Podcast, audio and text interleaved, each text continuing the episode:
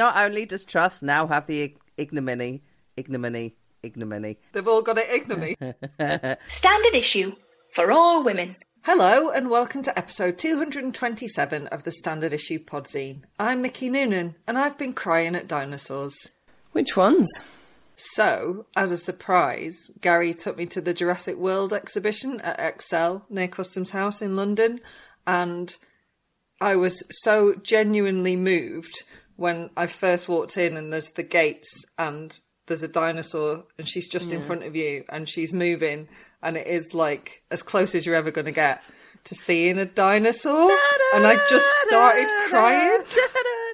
yeah, I just the melodica tune was in my head and I was just like my chin started to wobble and then Gary was like, "Oh, it was just genuinely very very emotional and you know obviously it's cognitive dissonance because i know that is not a real dinosaur but this is the one time that i i'm very pleased about cognitive dissonance and my heart absolutely overruled my head it was totally magical Well, that sounds lovely.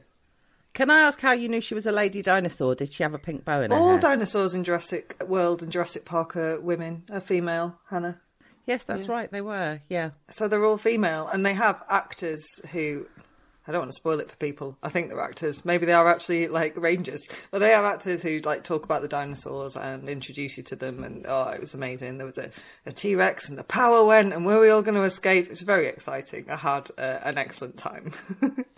How many times did you say to yourself, "Clever girl"? I kept saying clever boy because Gary had brought me here. So yeah, the raptors were very cool. The raptors were very cool, but obviously T Rex was my favourite. Soft spot for T Rex. Sounds a bit scary, to be honest. some kids clearly weren't doing cognitive dissonance at all, Jen, and were genuinely screaming. So yeah, I think it's, it's they're so impressive. They are so impressive as creations. Um, the dinosaurs, not the children, by the way. Great. Well, it's more exciting than my weekend. I'm Hannah Dunleavy, and I decided to perfect creamed spinach at the weekend, and I think I've put on about half a stone doing it. That sounds quite exciting to me, to be honest, Hannah.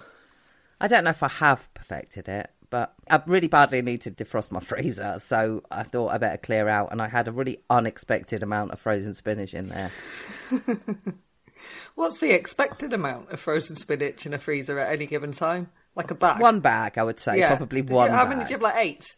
I had one full bag, and I had four half bags. Wow. Yeah. that is a lot of spinach. This is the problems with the chest freezer. Is they're great for certain things, but here's a tip for people: if you've got a chest freezer, they're cheaper to run if they're full than mm. if they're half full.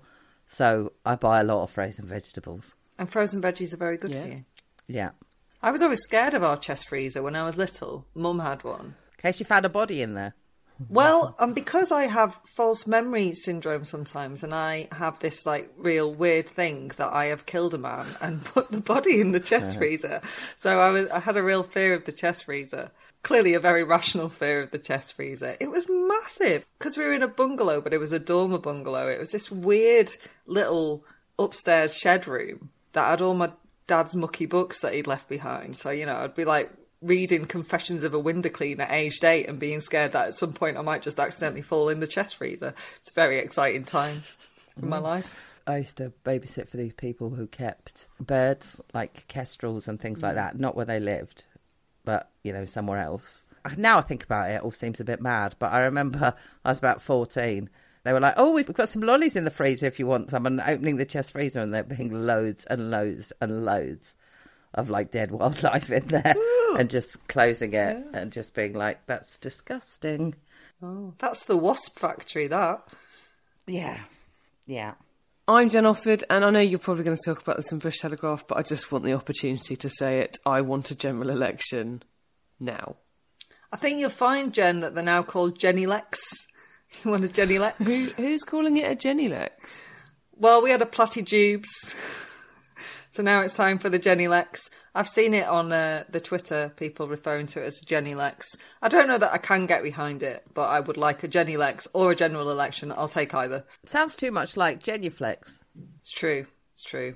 It's sort of my name, so I don't really like it. But uh, I would also take, again, my benign dictatorship. I think it's time. I think it's time. It's got to be better than this dictatorship, hasn't it? Yeah, yeah. I mean, it's a very low bar. I'm not that hot on economics, but like I'm at least nice. Do you know what I mean? Like I, I'm sure we could muddle through it. Fucking hell. Well, Jen, are we all going to be able to work a four day week in your Yeah, fuck it. Why not? Because coming up, I talked to Mariam Salman. Come on with the segues. Nice. So I'm just laughing that Jen, that was quite Tory. You just promised us a policy with absolutely no thought behind it. You were like, yeah, fuck it, why not? I've thought about it at length. Um, on balance, I'm for it. I may change my mind after I listen to Hannah's interview, but I don't think I will. Hannah, continue with your segue. Yes, so coming up, I talked to Mariam Salman from the four day week campaign about why they believe that employees can work fewer hours and still achieve the same results. Ahead of the NFL match between the Jacksonville Jaguars and the Denver Broncos at Wembley Stadium on Sunday, I get the lowdown on the match and indeed the sport from Sky Sports presenter Hannah Wilkes. And in Rated or Dated, we are back flipping to 1992 as we watch Buffy the Vampire Slayer. Can I just say I quite like American football? It reminds me, in an odd way, of both cricket and chess. It's a lot about the strategy. Did you have to wear a helmet when you played chess? Were they worried that you might get like a, a little piece in the eye? No, no, but it's the kind of sport that comes with a ring binder. That is true. It's true. I mean, I knew nothing of it, really. So, a very interesting chat with Hannah. Do you know what a nickel defence is now? then? No, I do not. But first, if I call Steve Baker a cunt, will I be taken off air? Find out in the Bush Telegraph. Q Sting. Bush Telegraph. Welcome to the Bush Telegraph, rolling our eyes at the notion the new Prime Minister can sort out the economy. what? Too Sunak? Uh, I mean, I'm not great with cash, but imagine inheriting your own money troubles. I mean, that terrifies me, quite frankly. I mean, to me, it's the most positive thing about death is that you don't have to pay your bills anymore. Oh, there she is, Pollyanna Dunleavy. yes. Oh, yes. Welcome to the UK, where doctors who do memory tests are scrambling to find a question that isn't, do you know who the Prime Minister is? It's currently Tuesday morning, so I'm expecting there to be a handover of power to Rishi Sunak sometime today. So, by the time you listen to this on Wednesday, if all things go as I expect, the former Chancellor will have been ousted in a coup led by the ghost of Norman Tebbit and Steve Baker. What a cunt. and the Prime Minister will be Nadine Dorries holding a cushion with Boris's face on. She got from Snappy Snaps. All right, Sonia. Uh, partridge joke. Do I know who the Prime Minister is? No, Doctor, I don't. Drugs, please. and by that, she means more drugs, please. I mean, where to start? I could probably talk for longer about Truss's spectacular flame out than it actually took. So, in the interest of keeping this tight, let's just say her plan to keep the country warm this winter by setting it ablaze ah. wasn't her best. No. In fact, it's not often that I'm in hearty agreement with Caroline Slocock, friend of the show, Caroline Slocock. But she smashed the nail right on the head on Newsnight when she said watching Truss's 44 days in power was like watching Margaret Thatcher's career on fast forward, but without any achievement. Yep. Mm-hmm. Not only does Truss now have the ignominy of being the shortest serving PM ever, she's also the worst female PM yet. And that, my friends, is saying something. Up the women! So I'm sure you'll all be painfully aware of what followed, but I'm going to say it out loud as much for my benefit as anybody else's. These things are happening. This is not because you took too many mushrooms in the 90s and other more recent decades. What happened was a pantomime in which Boris Johnson stopped working hard to serve the best interests of his Uxbridge constituents from a Caribbean beach and flew back to the UK as stage one of a plan to storm back to power. Sir Graham Brady got to swing his dick around a bit on live TV. Not literally, but that was available elsewhere this weekend. Hmm. A number of Tory MPs went on to abjectly debase themselves in supporting Johnson's return to number 10, mostly using the excuse that he had a mandate from the 2019 election. I'll be honest, it will save money redecorating again is a shit excuse, but it's better than anything these guys rustled up. Yep. But It turns out, despite the fact that Johnson totally did have all the support and would absolutely win a thumping victory, Of course. he decided that this wasn't the right time. Still, Ladbrokes did all right out of it, I'm sure. And so then it was Sunak. About 10 minutes later, hashtag Rishi out was trending, and the BBC showed us a Sunak word cloud that included good and okay, oh, and then desperately tried to tell us that this was positive. The word cunt was also on it, very small. After all, he's no Steve Baker. But the whole thing made me realise that seven days a week I'd rather have cunt in my word cloud than okay. Have you looked at your word cloud, Hannah? I don't know how you do it. I'm a bit worried. Not long after being announced as the MP's choice for PM, Sunak gave an odd little speech in which he looked in the wrong direction and then just wandered off awkwardly at the end. I'm guessing that's a glimpse into the future. General election now, please. oh, fucking hell, that speech was lol's puke. It was orcs. Awful. Not least Sunak thinking his promise of, quote, stability and unity has any legs at all, given the last Tory PM was beaten by a lettuce amid actual pushing and shoving at Westminster. to be fair, I reckon the lettuce would have known which fucking camera to look at. Oh, God, I cringed so hard, I gave myself a pigging headache. Oh man, remember during the pandemic when Sunak was dishing out public cash left, right, and centre with all the blase of a man worth three quarters of a billion pounds? but we were scared and everything was unprecedented. And maybe he wasn't like other Tory chancellors and doesn't he have a kind face? And so lots of us were wishing he was Prime Minister and not Bunga Bunga Johnson. Be careful what you wish for, people. Although the delay on that one has got me worried about some other wishes I've made in extenuating circumstances and now have absolutely no desire to see realised. I mean, where the fuck would I even put a tiger?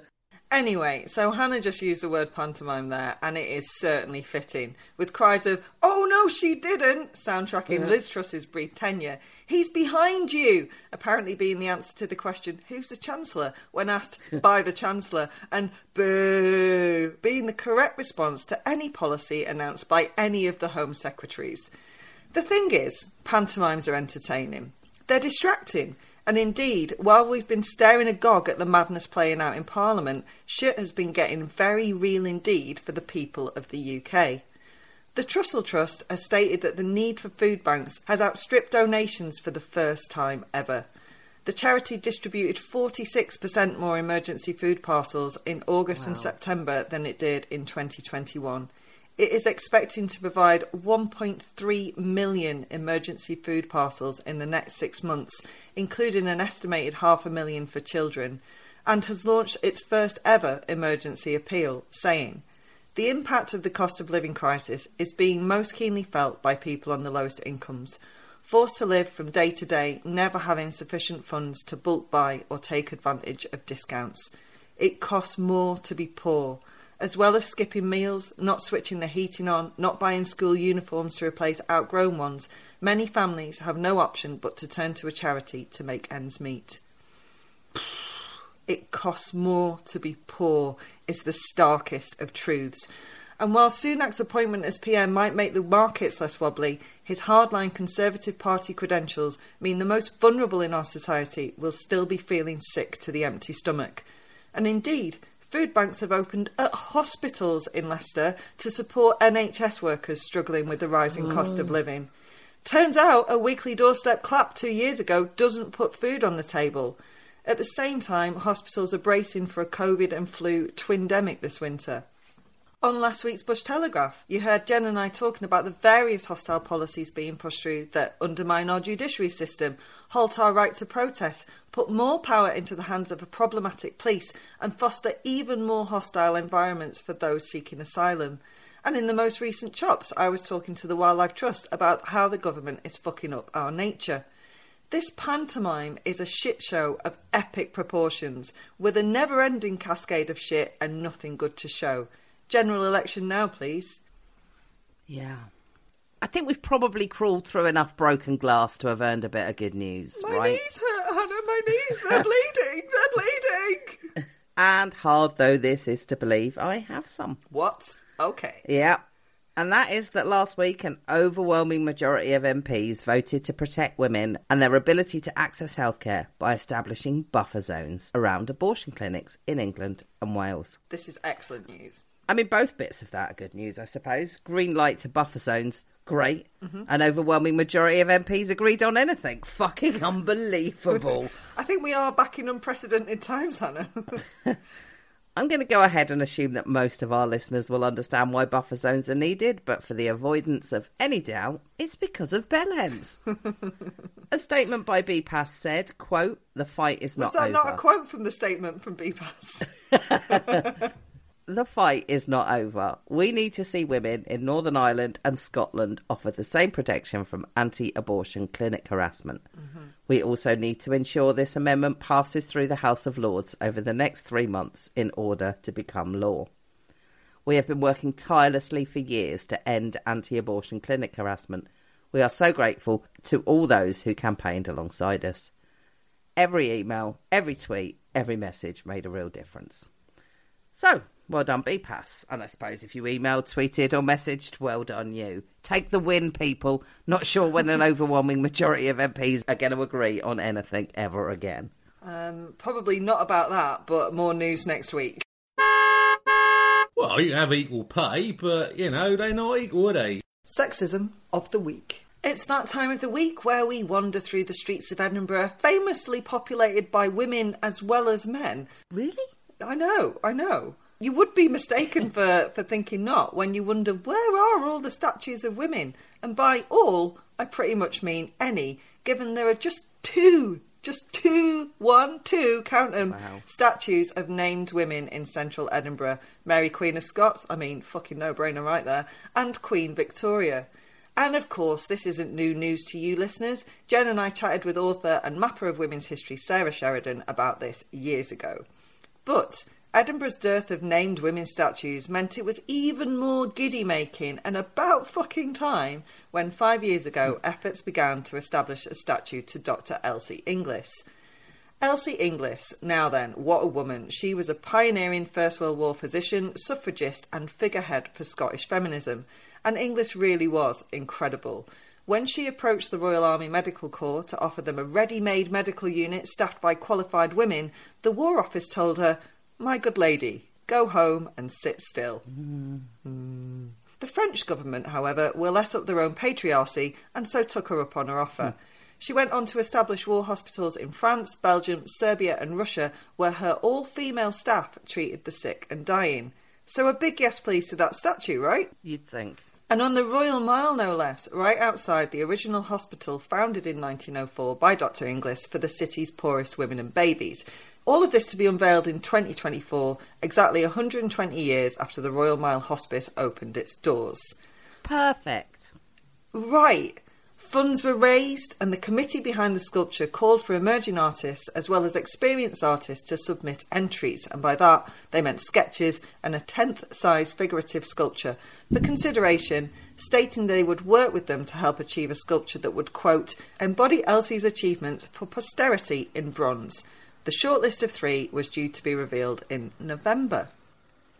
And then, at the end of September, it was announced on Facebook. On Facebook? Who the fuck is announcing things on Facebook? what are you, my mum? so everybody's racist nan knows what's going on first, yeah. that actually no submissions were to be made because Alexander Stoddart, the royal family's official sculptor in Scotland, had been handed the job. Worth noting, by the way, that Stoddart had not applied. The committee's gist appears to be safe hands, which has understandably pissed off the many artists who have already spent many hours working on their submissions, only to be told in not so many words that they could never be as good as this bloke. And yeah, Stoddart is a man, a man who wasn't even interested enough in Elsie Inglis to put himself forward during the initial call for submissions. So plenty of the artists and campaign supporters are quite rightly hacked off about that too. Because wouldn't it be fitting to have this statue of a fierce fighter for women's rights created by a female artist?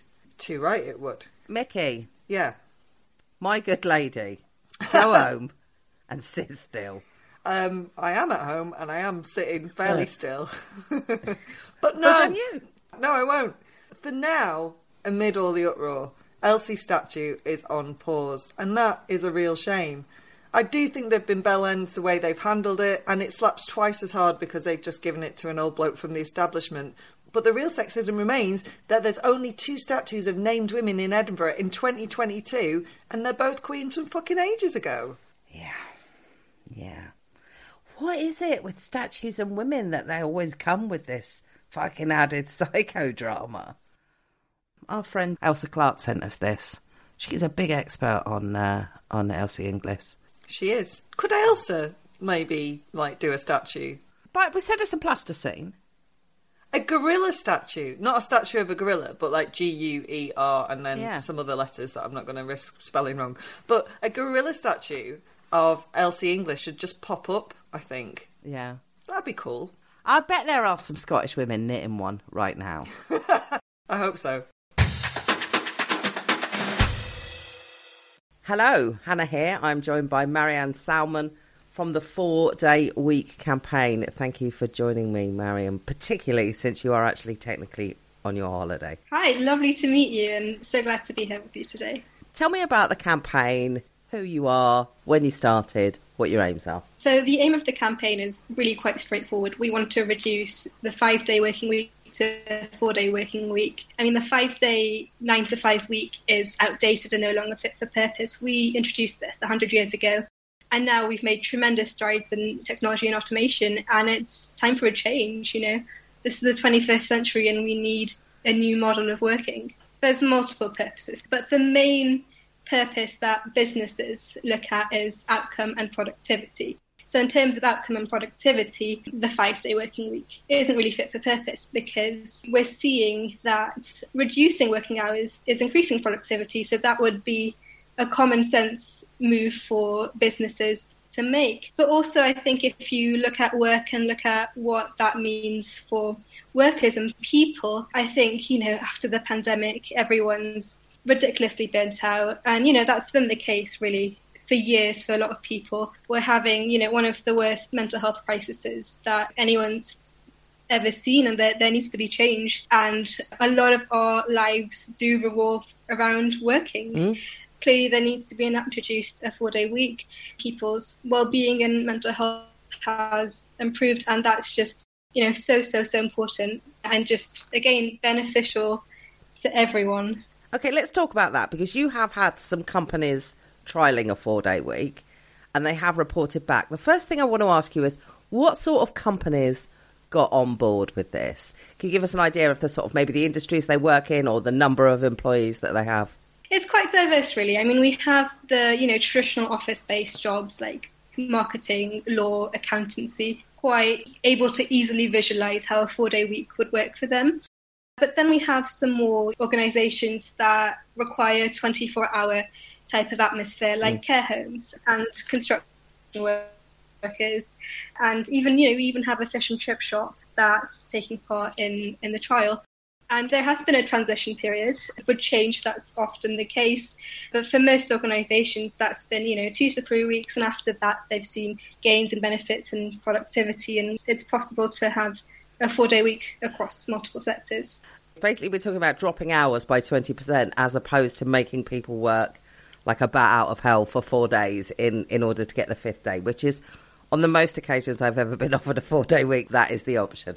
I think that's pretty much it. I think what we are asking for when we ask for a four day week is a 32 hour week with no loss of pay. Again, that could look different for different people and different organisations. That could be five days cut shorter, so you could have shorter five days, or you could just have a day off, and so you would have a true four day week. And I think, you know, it's really important to make sure that this works for a wide range of organisations and, and people as well. For some people, working shorter five day weeks is more beneficial to them and more suited to, to their life than, you know, chopping a day off their work week. Okay, let's talk about that because for the most part, I would say that any benefit to your average working person is almost certainly going to be of more benefit to your average working woman and of much, much more benefit to your average working mother.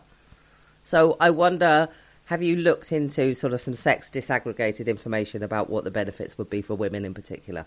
I think if we really look at the data on how a four day week impacts women, it's really quite astonishing. I think the gender pay gap, especially when women have children, is criminal. It's honestly just criminal. You see women lose 33% of their income compared to men when they give birth, when they have children.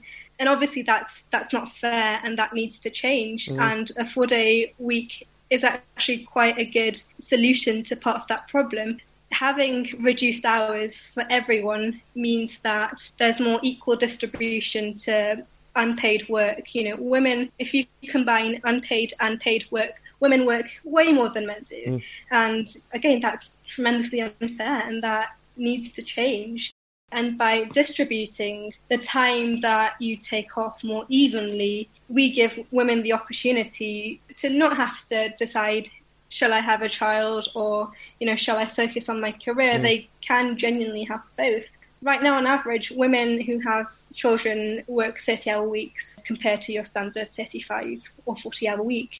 If we have a four day week, everyone will be working 32 hour weeks that would mean that there would be less inequality in terms of women having to give up hours or give up time that they spent in the office or working because there'll be a much more even playing field. And I think that's one of my personal favourite parts of potentially having a four day week in the future. Part time work is predominantly done by women. So I wonder are the companies that you work with dropping part time staff with a proportionate amount of hours? Companies that are taking part in the trial aren't dropping part time staff, so they're having people who work five days a week moving on to four days a week, and these are full time workers. So if you're working four days a week before the trial, those four days a week would be considered as full time work. Got you. So you would go up to a full time salary, I take it. Exactly. Yeah, Yeah. right. I know you've had some pushback to this, and I think quite a lot of the pushback I, I'd like to discount as just being, you know, oh, well, I worked 100 hours when I was a lad and everybody should do it. so we just ignore that line of argument. People who are paid by the hour in this country are not going to be able to benefit from a four day week. And I suppose my concern would be that the gap between the gig economy is going to become huge. So I wonder do you have any ideas as an organisation about how we tackle working conditions of those people? Yeah, and I think you know we we're really kind of mindful of the fact that the four day week right now that we're pushing for, that we're campaigning for, doesn't really benefit people who work in the gig economy or people who you know are paid by the hour. And I think really what we need in this instance is support from the government to make you know workers' rights more robust and more power to trade unions. And really, we should, you know, push back on unfair and inhumane types of work and contracts. No one should have to. I mean, well, yeah, again, we're going through a cost of living crisis. No one should have to make decisions that are life and death because they're not given the salary that they need and deserve. Yeah. So tell me, Mariam, do you do a four day week? I do do a four day week, and I have worked definitely not a four day week in the past.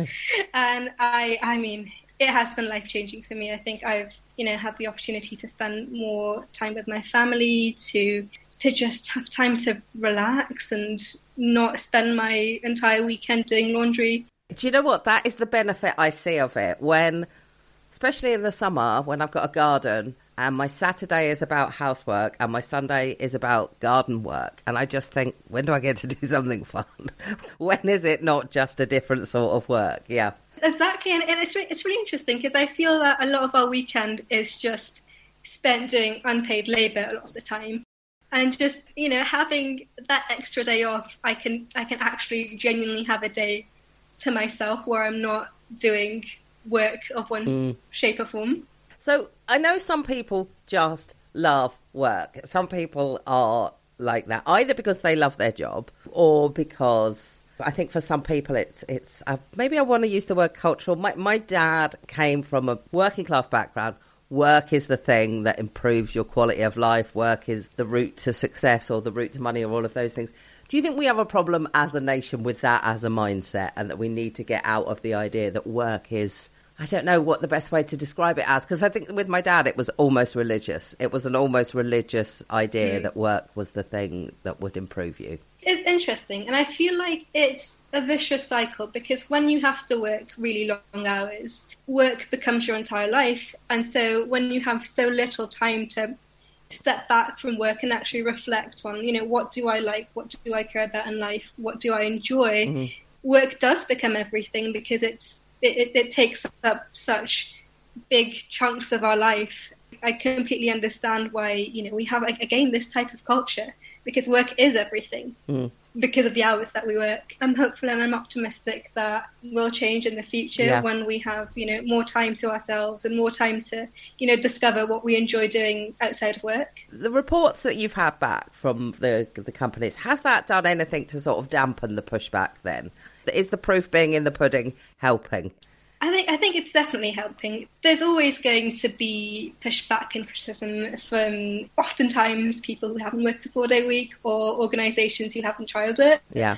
or you know think tanks who have their own you know business interests behind them but you know again the proof is in the pudding like everything that we've heard back from organizations that are actually trialing a four day week it's you know it's been great like 88% of companies say they'd you know continue with a four day week that's that's a massive number Yeah, they were great Yeah, figures. yeah. yeah. and uh, we've had, you know, people who are taking part in the trial who, you know, told their friends and family about it, and you know, everyone's been really envious. But Yeah. you know, we've reached a point where it's a real possibility that everyone can have a four-day week. It might not happen tomorrow, it might not happen next year, but you know, within the next five to ten years, we are seeing a transition, whether that's with flexible working or remote working, and whether that's with you know working fewer hours. You know, that's definitely on the cards and on the table you know, there are benefits in productivity uh, and well-being when we look at a four-day week. But you know, in terms of the environment, introducing a four-day week reduces our carbon footprint by 21%. Wow. Well, I mean, of course it does. Yeah. Yeah,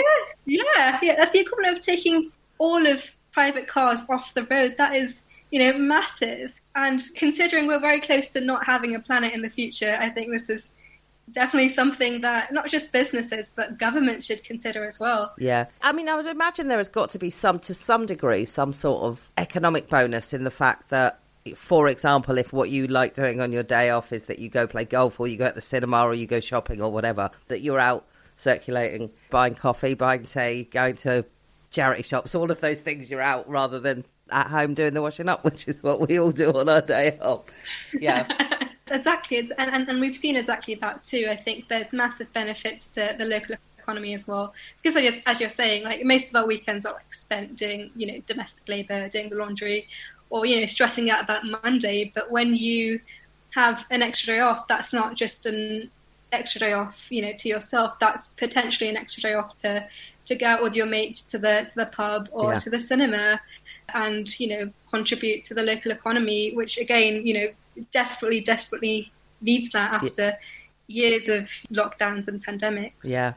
If we've got people listening and they think, do you know what? I think my company that I work for or my company that I run might be able to do this. What would you advise that they do?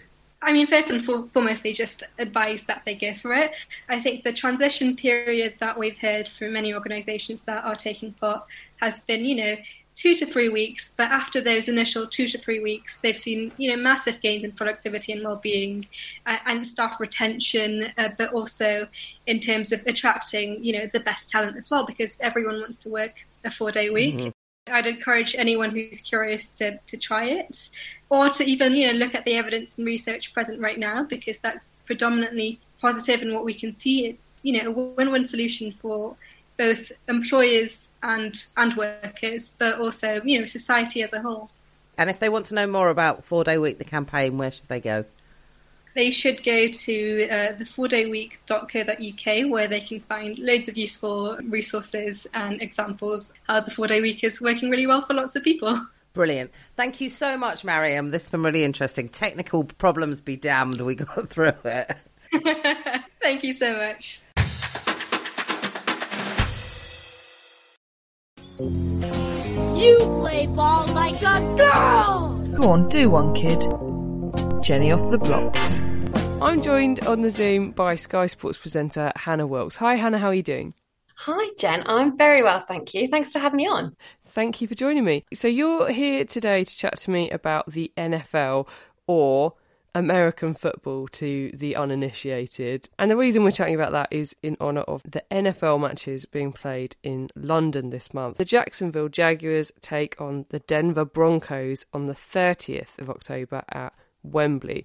So it's not the first time that NFL games have been played in London, but it is a sport that we probably associate more with the US. So can I ask you, Hannah, because I know you are a big NFL fan, how you came to be interested in the sport in the first place? Well, it's actually sort of through the, the games being played in London. It started off just one game a season, as you can imagine, back in sort of 2007, 2008.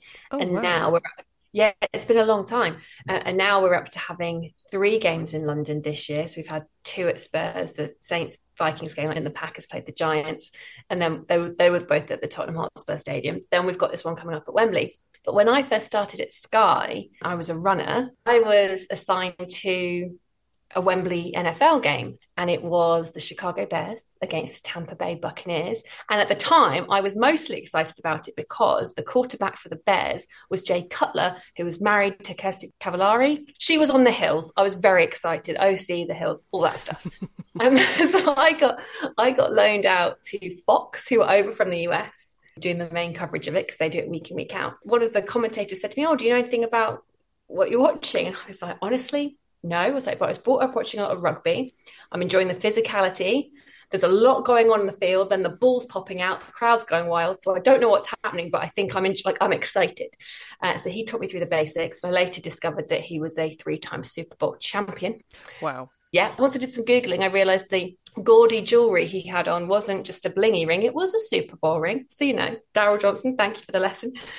From there, it just sort of it grew because I always say, unless you've got quite liberal parents, it's unlikely that you grew up watching the sport in the UK. And also, we didn't have as much of it on TV when I was growing up like we do now. I mean, we show five games a week on Sky Sports now, but it was sort of a half hour highlight show in the middle of the night, you know, until relatively recently. So, yeah, it was a sport I just didn't know anything about. But once I sort of got into it and I started to understand it, I just found it endlessly kind of fascinating. It's, it's such a simple game at, the, at its basic level. You've got four chances to move the ball 10 yards down the field. You can move, move it more than 10 yards, but you need to go 10 yards down the field in those four attempts. And then you get another go to do it. And you want to get to the end zone and, and score, a, score a touchdown. So it's so simple at its basic level. But then it's so complicated with all the different ways you can play it. So I just find it really interesting.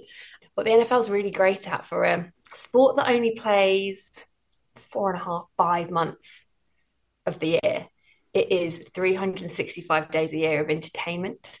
You get the access that the league gives you and the stories they tell about the players and their narrative from when they first you know, get drafted in, you know, straight out of college to join their teams and, and the, the cyclical nature of it is endlessly entertaining. And there's always something going on and it changes in a way that football in our country, like mm. Premier League football, is often the same teams being successful over and over again. It doesn't happen so much in the NFL because of the draft system. If you have a very terrible season one year, you get the best pick when it comes to the players out of college the next year. I just love it. Love the sport, love the drama. I didn't know anything about this at all. And then one year I cycled around the States a bit.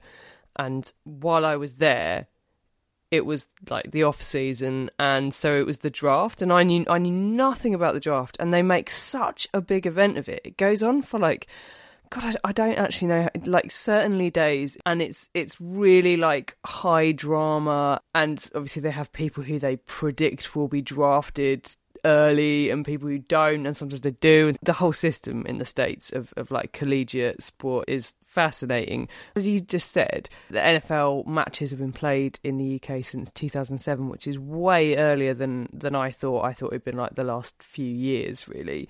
Would you say that there's a lot of growth in the interest in the sport?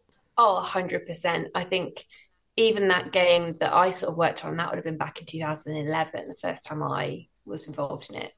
There were definitely some empty seats and you know it was easy to get tickets if you wanted to get tickets. There's always been some very hardcore dedicated nfl fans in this country who wanted to be there regardless of who's playing but the sort of mass appeal wasn't there yet. Whereas now these games this year, trying to get a ticket to Tottenham in the last couple of weeks, and it's the same for Wembley with the, with the Broncos Jags game, is nigh on impossible. They sell out so quickly. People buy season tickets and just repeat them every year so they get all the London games. It is so difficult. They are like the hottest ticket in town. And that speaks to, to the growth of the game and just that sort of mass appeal. And I think there are so many reasons as to why, but I think part of it is it's just more visible and accessible. And There's so much coverage now. And I think also social media plays a part. It's a wonderfully like diverse group of people as well, I think, when you look at who's watching these games and who's making waves and making great content around them.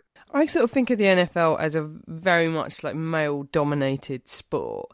Is there a women's game of NFL or equivalent? But also, while I have that perception of it being very male dominated, there have been some female coaches in the men's game as well, haven't there, in the States, which is not something that we see here with football or, or rugby there is women's football, and that's both full contact tackling, playing by the same rules as men, and then flag football, which is sort of like what tag rugby is to rugby, and it's almost identical looking. Like you've got the belts on, there's no tackling, all that, all that side of it. And in both areas, those are both really growing, and that's great for kids coming through because obviously slightly less contact, but also just the women's sport generally. So this summer, for example, the, the British women's team in full contact football went to the World Championships, got the silver medal. Of course, the USA mm-hmm. won. No big surprises there they're looking to get, I think, full tackle, like standard football, into the 2028 Olympics in LA. And that will be both men and women playing. There's European Championships coming up, and England and Ireland are, are all in that. And England, based on what they did in the World Championships, you think they should do quite well because I think the Great British team was pr- primarily English women. And there are like women's amateur leagues as well. I've got, I've got a friend who plays in it. She's constantly trying to get me to go to training. And I just go, no, no that looks very scary. but the flag football as well, there, there's a big push from the NFL to get younger girls uh, involved in it. So there's more global ambassadors uh, operating in the UK as well as the US. And then over here, because I'm in the States right now, there's a real push to grow the game at sort of the middle school and high school level mm. for hmm. girls. And I actually did a little bit of work with the with the New York Jets, who have a, a girls flag football tournament that they're running in the New York area. And the first year they did it, there was you know ten teams, and the second year there were, there were like thirty teams involved. The growth in it is is massive, and there is that appetite for it, which is which is great to see across the board. And then in terms of the coaching, it's really interesting because just three years ago, we had the first ever woman to coach in a Super Bowl by the name of Katie Sowers. And obviously there was this like, oh my goodness, we've got a female coach on the sideline and it's amazing, the rest of it. And then a year later, we had two women on the sideline for the Tampa Bay Buccaneers and, and they won the Super Bowl. And this year, there is something like 12 or 15 women in coaching positions in the NFL. Wow. Uh, now, none of them have got the head coach job yet. None of them are you know running the show but it is only a matter of time and there is an increasing number of women in coaching positions and also not just coaching but sort of in the front offices and the executive roles in the league mm. as well the first woman to do that was was back in the 80s a woman by the name of Amy Trask but when you look around now there are there are so many women either as general managers or team presidents or just with those big roles within organizations and it's there are women at every level of the game now. We we have female referees. We've had Sarah Thomas was the, was the first woman to, to referee the Super Bowl. So there is a lot of female involvement in a game that we only really see on TV played by men. I think that's still a long way from changing. But in terms of the coaching, I think there's a trickle through, and and there's been a lot of great work by some brilliant people in and around the league and the league itself to identify female coaching talent and to bring them through and, and help them get internships like anything women haven't necessarily had a seat at the table in those coaching positions just because of how it's always been done. And it's the NFL works, we talk a lot about coaching trees. So, like, there's like Bill Belichick coach trees, and all the guys that work for him as assistants go on to have these great roles. And just by the very nature of it, those have been men. So it's just getting women in the rooms and into the locker rooms and onto the practice fields. And then everyone's going, once they're there, that's that's it. And they're absolutely smashing it. Now, I know that the NFL has a relatively large female following. I think 33% of UK fans are women. I've noticed through, you know, just on my travels that the US does things a bit differently to the UK in terms of fans. This is just an observation rather than any sort of statistic I could I could give you. But it seems to me that women are more engaged in quote unquote men's sport than they are here in the UK. Do you think that's right? And and and why do you think that is? I think that is right. And like you said, I've got no statistics or anything to back this up, but this is just a theory I have when it comes to the NFL and American football in particular. I think it's just an ingrained part of culture from such a younger age. You know, high school football, you've got these boys playing the game that are the superstars, but everyone goes. Like, you know, if you're in a small town on Friday night in America, everywhere's quiet if the high school team are playing football because you, everyone goes to those games. And then it's the same at the college level, the collegiate level. Some of those stadiums pack out more people in them than the NFL teams mm. do. There's huge following. So it's just a part of that culture. It's like if your high school, your college is playing, you go, and that often translates then to an NFL team as well. Like I've always been interested in football, but I grew up with two older brothers, so it was part of the culture in my house that we watched football, and that's how I became interested in it. I think now, like the younger girls coming up, you know, I think they're made to feel more like it is a world that is open to them, whereas I think my generation and probably you as well, Hannah, you didn't have any interest in the NFL, but you happened to be there that time and, and you got into it, right? So I feel like previously or historically in the UK is something you have to kind of seek out as a woman. It's not something that is just sort of put in front of you and and you're told like, oh, you might like this, by the way. I agree. I think a, a big reason that I love sport and work in sport is to do with my mum because that woman will watch anything competitive on TV, like anything. And she was a huge rugby fan, and so was my dad. So we'd go to Northampton Saints matches. Like that was what we did as a family. We had season tickets and we went. So that, that was part of our yeah family culture, I, mm. I suppose.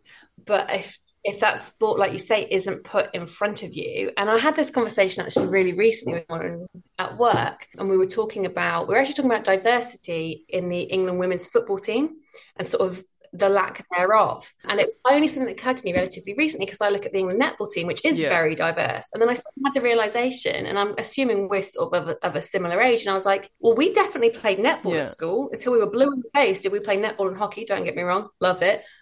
I can only remember playing football for maybe like a very short amount of time, for like a few weeks, maybe as like a P module. Whereas now girls are playing it, hopefully, it's moving mm. towards girls playing it from a very young age. So then it becomes part of what you do and what is open mm. to you. Mm. Whereas football and rugby, we did for, I mean, maybe six weeks a year maximum. And I think that's being very generous.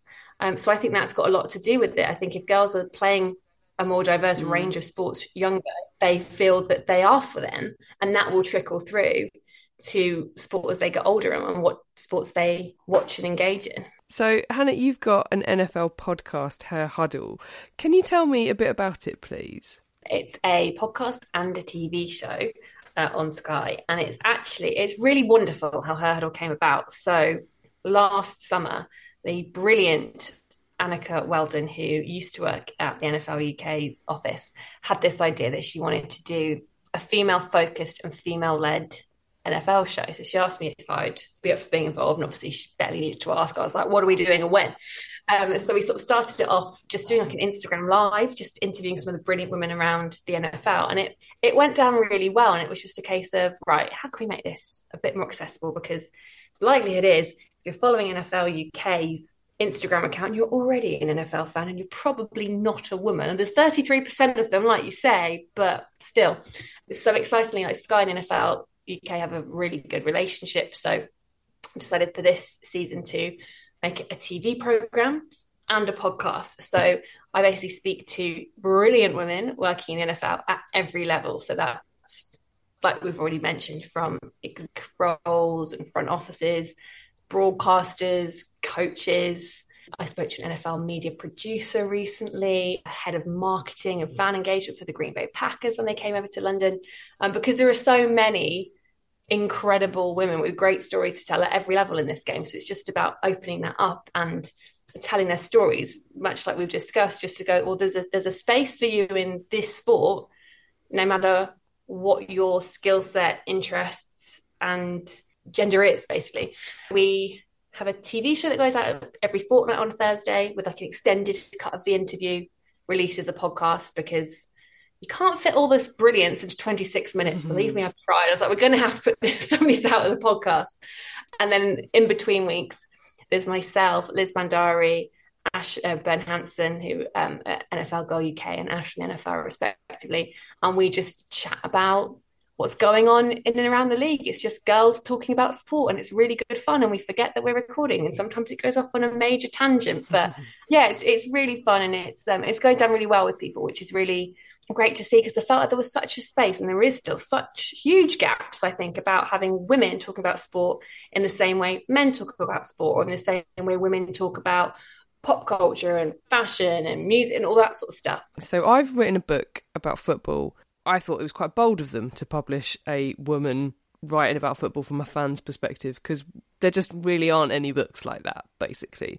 Diversity in sports writing sports journalism i think is really important because different people may have different things that appeal to them about the sport or different perspectives about the sport. It's kind of like this idea that like women inherently don't get sport it's not true. It's just I don't think it's always been made interesting to us. And actually, like, it's our job as journalists, as presenters, as whatever, to make it interesting for people, to give them a reason to care.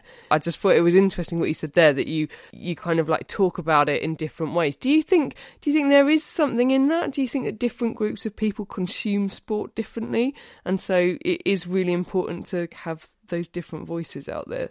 I really strongly believe that completely. And it really resonates you saying it felt that your publishers were being quite bold because it still does feel to me like quite a bold step from sort of Sky.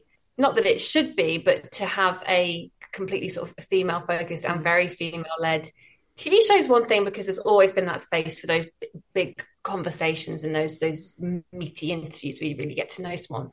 But the podcast as well, I was kind of like, well, what do we think of this? And they were just like, yeah, definitely do it however you want kind of thing. And I think there's that real recognition amongst broadcasters and publishers of, about that diversity of thought. And I think we see that in terms of who we have talking about all sports at all levels and just the difference of, of perceptions even and you notice even with like generations of players they've got a guy that retired a couple of years ago analyzing the game compared to someone who retired 20 years mm. ago you already see that difference in opinion just from their age and then you bring in a female perspective and a, or a coach and all the rest of it and i think one of the biggest sort of testaments to that and uh, is phoebe schecter who's on sky's NFL coverage now. But she's been a coach. She coached with the Buffalo Bills and she has brought you know a whole different insight and a, a different tone to the coverage and what she sees and how she breaks down the game. And i think i don't know whether it's just phoebe or whether it's that it's a woman but there's been so many people saying to me oh it's really interesting how she talked about it and i really get it and, and all the rest of it. It's partly because she's a coach and coaches are inherently teachers so she can break the game down in a way that you know mm. you would understand but I think you've really seen that diversity of thought in action and just how people's different experiences, even if they've been in the same field, are so different that they do see things differently. And I think that that engages different people and a wider group of, of mm. people in terms of audience. I could probably talk to you about this for ages and ages. It's been a really fascinating chat, but I am also supposed to ask you about the match that is about to happen on the 30th of October, which is the Jacksonville Jaguars versus the Denver Broncos. And that's the other thing they do in the US. They have better team names than we do. I know you, that you're not presenting this one. I know that this one's on ITV, but can you tell me a little bit about your predictions for the match? I mean, I can try, but the one thing I have learned more than anything in the 2022 season so far, and we're not far into it, saying who you think is going to win is a game of fools, Jen. An absolute game of fools. We're having the most unpredictable season ever. What I will say is this: the Jacksonville Jaguars are increasingly fun to watch. They've been a, they've been a team that's been struggling. They've had a lot of first overall draft picks of late. They've not had a lot of success, but they have got a young quarterback who's in his second year. They've got a new head coach for this season. He's already won a Super Bowl, Doug Pederson. They're really starting to sort of grow into into who they are and, and build their identity. They're up against Denver Broncos, who coming into the season were pretty hyped, partly because they made one of the biggest trades of the offseason, they brought in Russell Wilson at quarterback from Seattle Seahawks. Now, if you're not familiar with his work, you probably know his wife, Ciara, the pop star R&B singer. All right, they paid him a huge amount of money. He's the second highest paid quarterback in the league. And things have not been going well for the Denver Broncos. So they really need a win. It would be it would be great for them to get a win on the road. So yeah, they're quite evenly matched in a lot of ways, and it should be an entertaining one. The Jags, they love playing in London. They've played here every year, I think, since about 2013, bar whenever we didn't have games for the pandemic, 2020. They love playing over here. They've got a huge following over here, and Wembley is sort of their spot. They'll probably have some sort of acrobatics from their mascot to kick things off. He bungee jumped off the roof at Spurs a couple of years ago.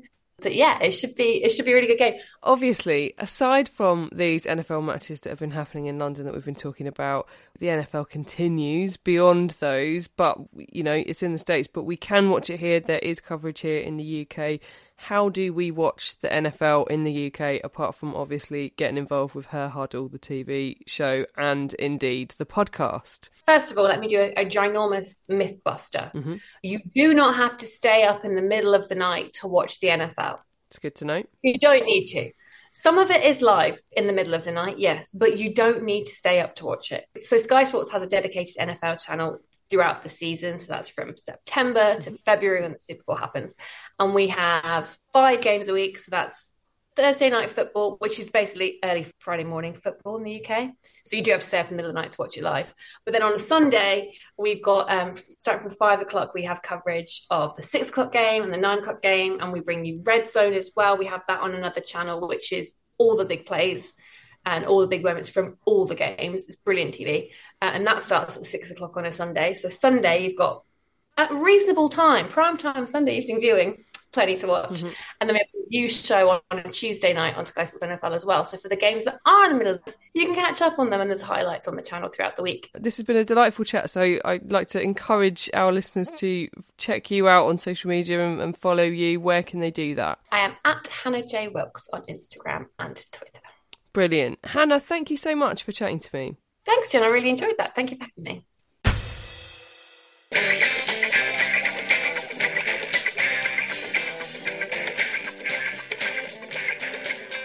Welcome to Rated or Dated. Jen, which film that we watched this week means I'm going to be rubbish in the next Outside the Box? Well, Mickey, I feel your pain because it's going to be the same situation here, sadly. So we feel Hannah's pain, basically. Yeah. This week we watched 1992's Buffy the Vampire Slayer. The comedy horror was a low budget production of $7 million, which went on to gross $16.6 million, but also went on to spawn the smash hit TV series, which ran from 1997 to 2002 and was a seminal classic of my youth. So, what I'm saying is, it did alright in the end, despite pretty damning reviews. Somewhere between Clueless and The Lost Boys, it stars the relatively unknown Kristy Swanson in the lead role as Buffy, a vacuous valley girl with a huge responsibility. She's the Slayer, one born to every generation to take down the bad guys, or, in this case, vampires, of which there are a lot, it transpires. Mm-hmm. She's instructed by Watcher Merrick, played by Donald Sutherland. Who I know, I was surprised when that happened. I was not expecting Sutherland. It's a very strange cast. It's a very strange cast. Eclectic. For sure. So, who wants to help her deal with resident end of level baddie Lothos, played by Rutger Hauer? Just going back to that very eclectic cast comment you made. Mm. And ably assisted by Pee Wee Herman, Paul Reubens. Hello, Paul Reubens. As Amilyn. An 85 year old Luke Perry stars as Wasteman Pike, Buffy's unlikely love match, while there are also turns from David Arquette, Hilary Swank, and a very young Ben Affleck, to name a few.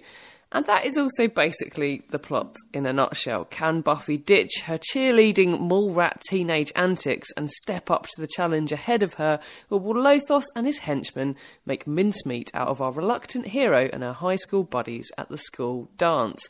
And what is Pike's facial hair about anyway? The sideburns. Luke Perry was very famous for his No, sideburns, this. wasn't he?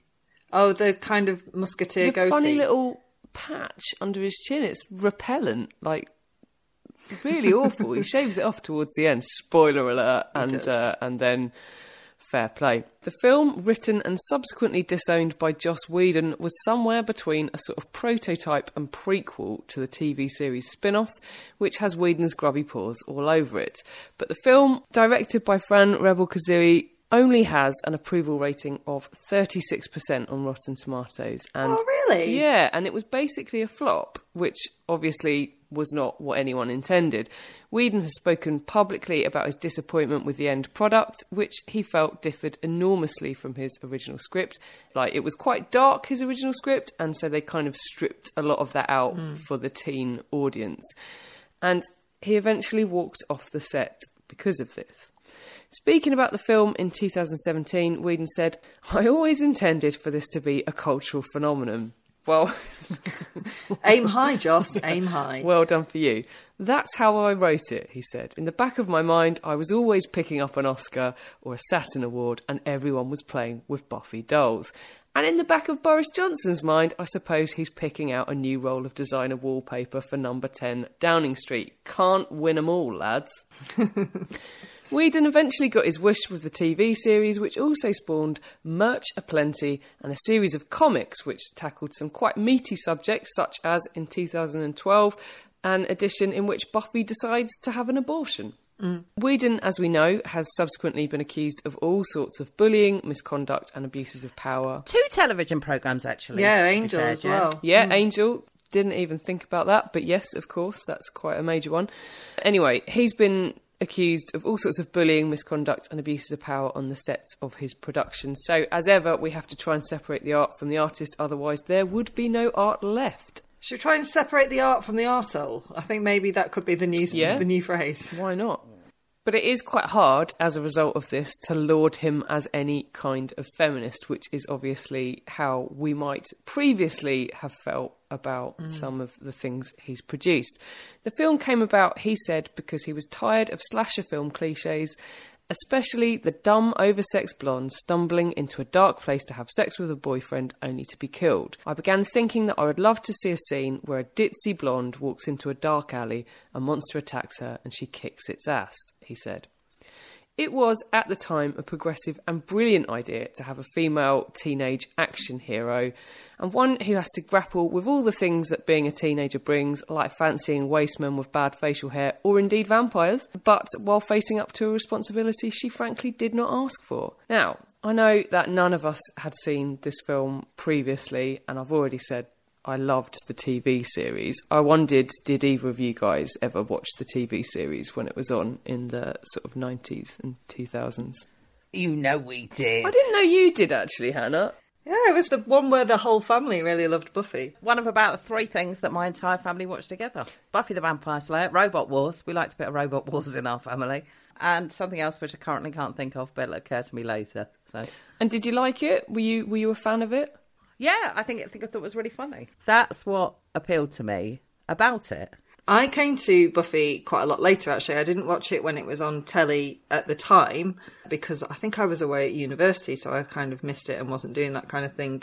You are correct. I because I didn't live at home. I just used to go around and have my tea with my family on, on Buffy night. Yeah.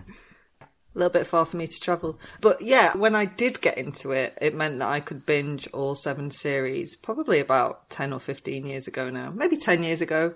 And I love it. I love it, and I I watched the first two episodes last night as a kind of like comparison. I sort of wanted to see how they stood up against the film um, because it's a long time since I've I've watched any of it. Obviously, we're talking about the film, not the TV series, but it is kind of hard not to draw comparisons between the two. How did you feel about this, comparatively speaking? I mean, agree that I think that's the, the biggest black mark against this film is that it's not the television Yeah. series. A bit like when we were watching Shrek, and It's not Shrek You know, the biggest problem with Shrek is it isn't Shrek Two. so I think it's it says something favourable about something that you know that the only thing you could really say is it's not a later iteration of it. I think personally. I think as much as this film is nowhere near as good or as complex or as nuanced as the series, the series just wouldn't exist No. without it. It simply would not mm. exist without it. So they are sort of part and parcel. There is a flashback, I think, in season two to the the film as well. It is sort of referenced, even though Joss Whedon like, oh no, it never happened kind of attitude. Well, it did, and it I think it meant that they could get a lot of stuff wrong that they've then corrected for the series. I also think, in all fairness, as a standalone film, it's really fun. I didn't hate it. I mm-hmm. liked it. I had a nice time. It's genuinely funny in places. It's a lot dafter than the series. But if you didn't know there was going to be serious sort of conversations about puberty and relationships and all sorts of stuff that comes up in the series, this uh, on its own, I think deserves way more than 36% on Rotten Tomatoes. I think it's I think it was good fun. I like the daftness. Pee Wee Herman's death is is incredibly funny in this I did laugh, yeah. and utterly stupid. One of the problems that I always have with things like this is that nobody else notices what's going on. But actually, this makes the fact that nobody else notices what's going on a virtue. It makes a joke out of the fact that everyone else is so. Because I have to say, you miss the greatest actor off the list of people that you went through, Jen, because Stephen Root is in this. Yeah, and Stephen Root gets the best line, which is, that is definitely not a student. which which really made me laugh. uh, as Rutger Hauer lisps and Yeah. hams his way onto the dance floor. I tell you what, there's something that is very similar because I also have started watching the series as I hinted with the intro, and just to show that Jen is an absolute lightweight when it comes to binging telly, I am already seven episodes in. I only started last night, mate. Same, Come on. same. but I would just like to say that I don't think cartwheels and backflips are an efficient way to travel No. No, I would agree with that. sometimes I think it'd just be quicker to run at the vampires. I mean, she's busy backflipping and cartwheeling. They could just get hold of her when she's like focusing on not falling over. Oh, they do like do that thing that happens in these sort of films where they basically queue up to fight her. The martial You know, arts vibes. yeah. Yeah, Yeah, totally. yeah. Like Fist of Yeah. Fury. Like just one ninja at a time, please. Yeah. But nobody questions why there's suddenly an old man hanging around the school either, and that I think is important to question. why creepy old men have suddenly started to go to to The watch nineties, children's Hannah. It was different times. Yeah, I thought it was interesting watching the series. This probably speaks to like the mentality of Joss Whedon. Hmm. they refer to things that were cut from the film. So, like in the first episode of Buffy, she's having a conversation with the headmaster, and it's revealed that she's been expelled from her previous school for setting the gym on fire, which she did to kill a load of vampires, which should have been the ending of this film. But it was cut because they thought that was too dark. Yep. I just thought that probably says a lot about Joss Whedon that he wanted to like do a callback to something from his masterpiece that was cut. It's interesting, isn't it? I think uh, he's not here to fight his corner. I don't know what No. if I, what I'm about to say about Joss Whedon is true or not. That is my caveat, but it's not libelous, so don't worry. But what I found really interesting about Buffy the Vampire Slayer, the 1992 film, is it, it, it does forecast a lot of what we're going to see in the series. I also think Hmm. it forecasts a lot of what went wrong with Joss Whedon, in that it is Yes. very pervy about them, about the young It's so girls. sexist. It's so sexist and objectifying. And there's a line at the end, the closing credits. I don't know if you guys picked up on this, where Buffy's supposed boyfriend has abandoned her because she's been too busy slaying vampires to hang out mm. with him, and instead he's going out with one of her was best mates, the other vacuous airheads, the Mean Girls. And they're all being interviewed on the telly. Stephen Root does a fucking amazing interview on the telly about what's mm. just happened with all the vampires and what was going on and that. As the credits are rolling, and you see this guy and this girl on the telly, and he's like, "Oh, well, I had an inkling something was going to go on, so I got us out of there." And he's being all the hero. She's looking very dishevelled and very upset, and she just says, "I can't believe I let you do that to me." And then they cut, and I think that is horrendous. I mm. didn't see. I didn't notice that at all. She looks at him and she goes, I can't believe I let you do that to me. And then they cut the interview to something else. Who thinks that's an okay line to leave in? Yeah. Why does she stay at the dance other than you know plot? If you've gone to a dance, right, and you've turned up and your friends are all being bitches to you, and your boyfriend's gone with someone, you just go home, wouldn't you? Yeah. It just it just seems ridiculous to me. Or you go to a pub and get pissed, and pick up something. It just seems weird to me. It just it, that to me is entirely designed. There are a number of things that happen in this that are real clangers, that Yeah. are real, you know, just to service. I know the, the age of drinking is 21 in America, mm. Hannah, but you're right. Not all American states, But all of them look about Some 30, of them are 19. so they could go to the pub Yeah. to get pissed because they've done that high school Yeah. thing of all the actors are at least 34. There is a really good line in this that is utterly spaffed by the fact that whatever he's called, I've never seen him in anything before. Uh, Luke Perry, right? It's really spaffed by the fact that Luke Perry is a man in this because there's a bit where she calls him a man and he says, "Did you just call me a man?" Yeah. which would be a great line if it had been played by somebody who was vaguely age It wasn't 40. There was always a joke about him in, in, I think it was always in The Simpsons and stuff like that. Like, it's a long running joke, isn't it, about how old Luke Perry clearly is in all In of the things he's 90210, in, oh oh, yeah. in, in Yeah. that era. Mickey, I just wanted to come back to what you said for a minute because that's one of the things that I noticed about it was there were horribly sexist things in it, and it's you know it's meant to be sexist. These aren't presented as like aspirational viewpoints. The people saying it, uh, uh, that, like the characters are shitheads. Like the boy's like, "Oh, can I borrow her?" Yeah. And then the guy, when she steals the bike, he says, "You want something powerful between your legs?" Like horribly misogynistic lines. And I think like it's really hard to watch it now and not have the things that have been said about Whedon like massively colour your I viewing agree. experience yeah, of it. absolutely agree with you. Mm. That's why, like, my caveat was I don't know if it was him who put those lines in or if they mm. were ones that were added after he stomped Yeah. off set or any of that. But it feels quite telling to me. And also, rewatching those first few episodes of the series, Xander is creepy as fuck. Hmm. Yeah, And I think Xander's Joss Whedon. Yeah, yeah, he probably is, isn't he? Mm. I'd never thought about that. Oh, don't friend zone me. I'll be all rapey and turn into a hyena. Yeah, he's a bit or something. incelly, isn't he, old Xander? There is a couple of things in this that I think are worth mentioning that, that are, I would say, quite good or stand out for a film of its time. You know, she uses her power against men who touch her in the corridor, Yep. which is, Yep. you know, impressive. She talks about a period, which is something that doesn't often turn up in stuff like this. And there is a line that made me go, ooh, then made me go, ah, and then made me go, again, which is full range of emotions. At the dance, Luke Perry says to her, You're not like other girls, which made me angry. Yeah. Then she said, Yes, I am, which made me happy. And then I realised she said, Yes, I am, in the sense of I just want to be wearing a dress and dancing with a man, which made me angry again. Quite the emotional roller coaster, that line. Yeah. She just wants to go to Europe, marry Christian Slater, and die. Is it too much to ask, Hannah? I think we can all relate to that. There was something else I wanted to mention about legacy, and that is, and it's it links to what I talked to earlier. There is an absolutely excellent young adult book, and I don't do young adult, but there's an absolutely excellent young adult book by Patrick Ness, which is called "The Rest of Us Just Live Here."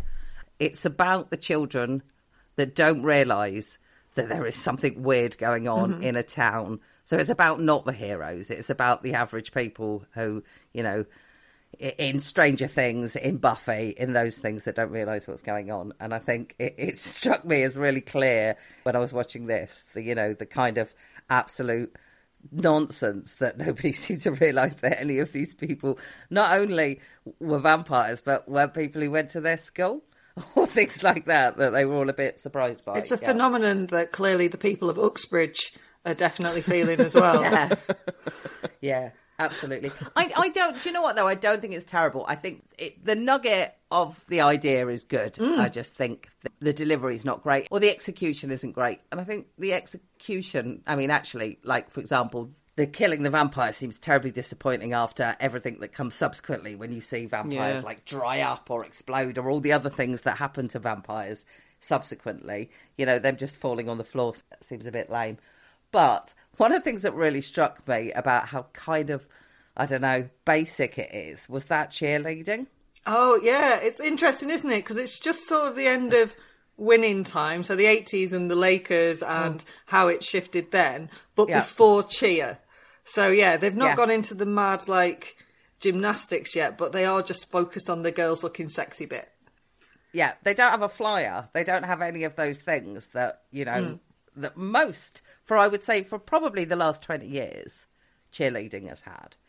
Cheerleading has become a, a, a sport in as much. Well, this Yeah, is 30 a years sport. ago, Yeah. isn't it? Yeah. Yeah. It's interesting how fast that has become like a proper high end sport. High end sport. I Yeah. made it sound expensive. I mean, like really athletic. I think it is expensive if you fall down and break something in America. Hmm. Well then, lads, I'm actually going to struggle with this a little bit. Rated or dated? I'm going to give it a rated. I had a nice time. I agree. Didn't hate it. I didn't hate it. I think it's had influence in a number of areas, and those things have been good. So, yeah, rated. I found it disappointing, but that's for the reasons that we've discussed. So it's I'm I'm a little bit torn, but it did spawn one of the things that I loved watching the most when I was a teenager. So I guess I've got to say rated. Not to sound too reluctant about it. Whose turn is it next week? It is me. It is me. And I am going to give you a choice live on air to see whether you put the podcast or your mental well being first in these situations.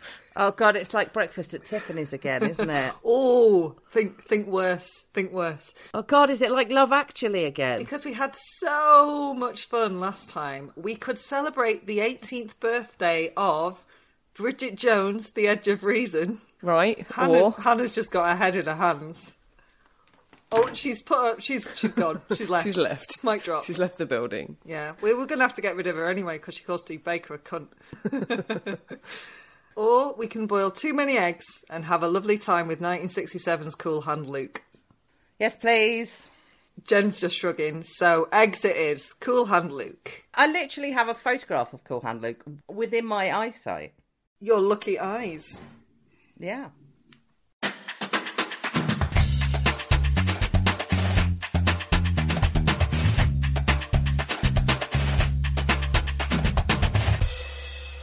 Standard issue for all women.